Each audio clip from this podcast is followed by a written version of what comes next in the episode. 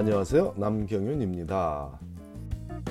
남경윤의 미국에서 의대 보내기. 오늘은 그 103번째 시간으로 의대 대기자 명단에 오른 경우에 참고할 사항에 대해 알아보기로 하겠습니다.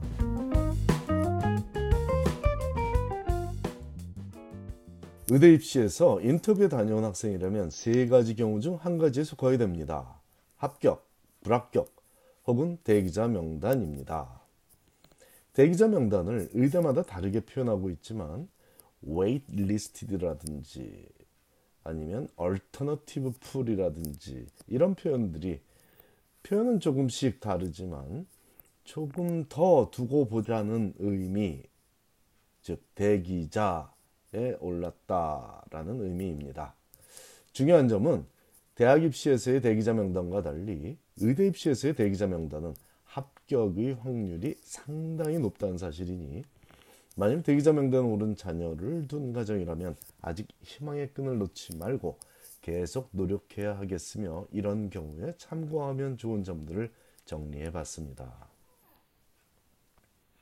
지난 9월에 인터뷰에 다녀왔던 아니면 이번 1월에 인터뷰에 다녀왔던 합격 통지를 받은 학생의 숫자보다 훨씬 많은 숫자의 학생들이 대기자 명단에 올라 있습니다.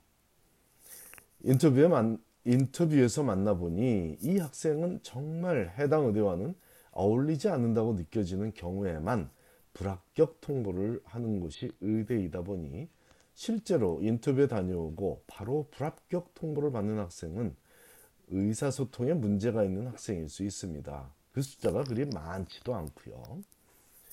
예를 들어 대화 중에 질문에 대한 답은 하지 않고 다른 얘기만 반복적으로 한다면 대기자 명단에 오르지 못하고 바로 불합격 통보를 받을 것입니다. 또는 영어 구사력이 너무 떨어진 학생도 마찬가지입니다. 영어 발음이 조금 액센트가 있는 정도는 무관하지만 질문을 못 알아듣거나 의사 표현을 어색하게 하는 지원자들은 의대 진학이 어려울 거죠. 인터뷰에서의 대화를 통해 학생이 추후에 환자들과 대, 화하는 모습을 미루어 짐작하게 되므로 신뢰를 주지 못할 모습으로 소통하는 지원자를 받아줄 의대가 없는 것입니다. 절박한 상황의 환자가 믿고 의지할 의사와 대화하는데 영 믿음을 받지 못한다면 신뢰받지 못한다면 얼마나 불안하겠는지는 자명합니다.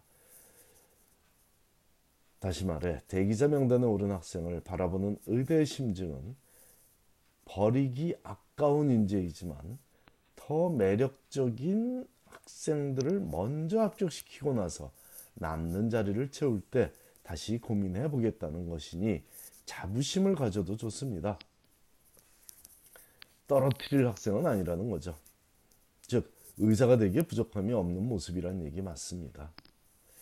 자부심을 갖기는 갖되 아직 원하는 결론이 나지 않았으니 좀 더 매력적인 모습으로 보일 수 있는 길을 찾아 의미 있게 시간을 보내야 합니다.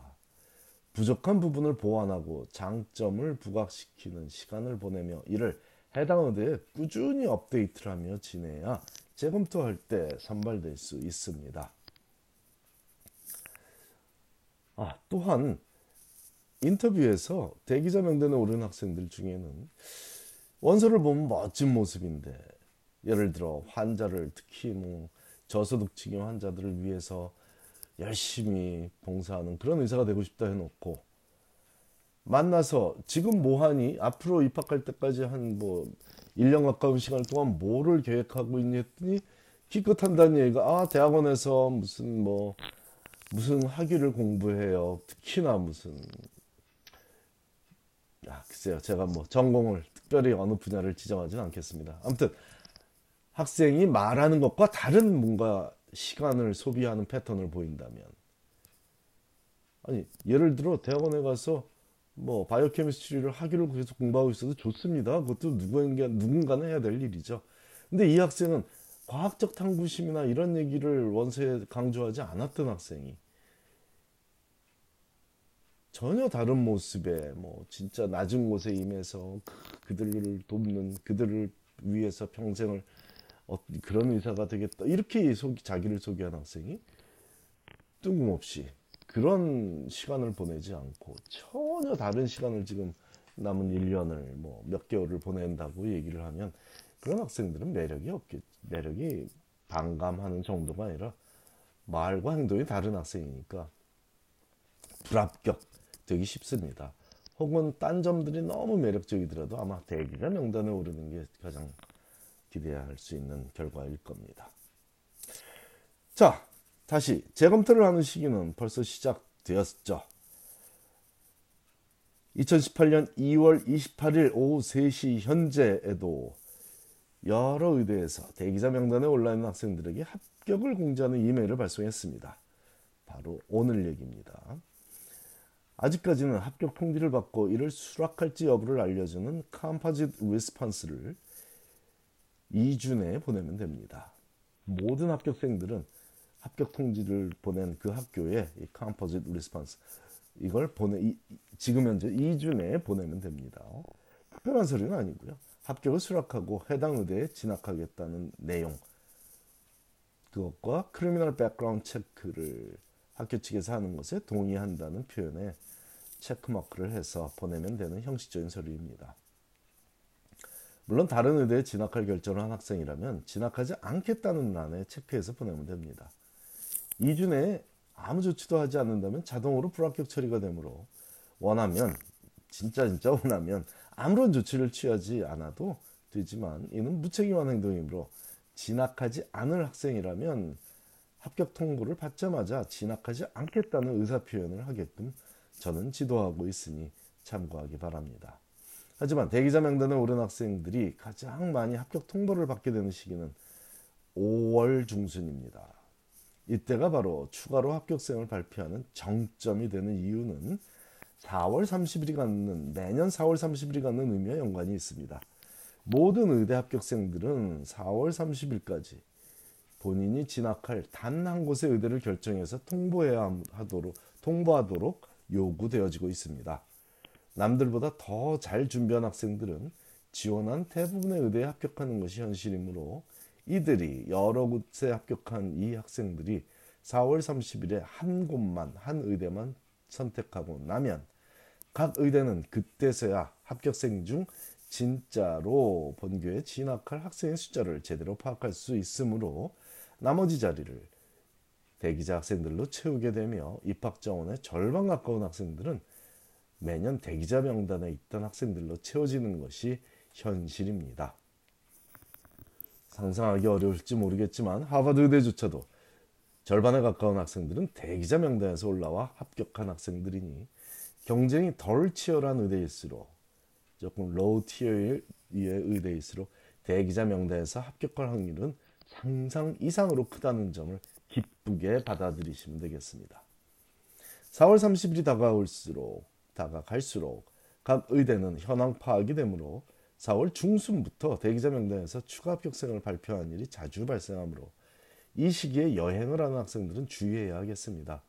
이때는 전화로 합격을 통보하고 결정을 할 시간을 일주일밖에 안 주게 되므로 나중에 여행을 끝내고 전화 메시지를 듣고는 유럽 여행 중이라 연락을 못 받아서 이제 연락한다며 그 자리를 달라고 하면 그 자리는 벌써 다른 학생에게 넘어갔다는 속상하고 안타까운 일이 발생할 수 있습니다.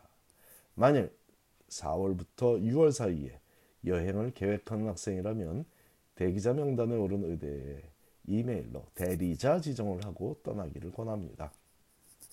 예를 들어 4월 15일부터 5월 14일까지 유럽 여행이 예정된 학생이라면 아버지를 혹은 어머니를 대리인으로 지정한다고 해당 의대에 연락하면 됩니다. 그 대리인의 이름, 관계, 전화번호를 적고 여행 기간을 명시하며 그 기간 중에는 해당 대리인이 본인을 대신해 연락을 받고 결정을 내릴 수 있다는 내용을 적어 보내면 해당 의대에서는 아버지에게 혹은 어머니에게 학생이 지정한 그 대리인에게 전화하여 합격 사실을 알려주며 후속 조치에 대해 안내를 할 것입니다. 자녀가 로밍을 해서 가니 걱정하지 말라고 해도 부모는 걱정을 해야겠습니다.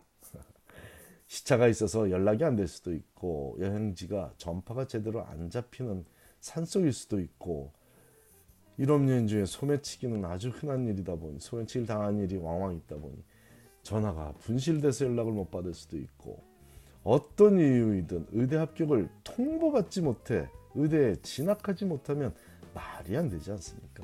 그죠? 자, 이 모든 시나리오는 대기자 명단에 오르고도 꾸준히 노력한 학생에게만 해당됩니다. 대기자라고 포기한 학생들이 의대에 합격하는 경우는 거의 없다는 점도 강조하니 참고하시기 바랍니다. 감사합니다.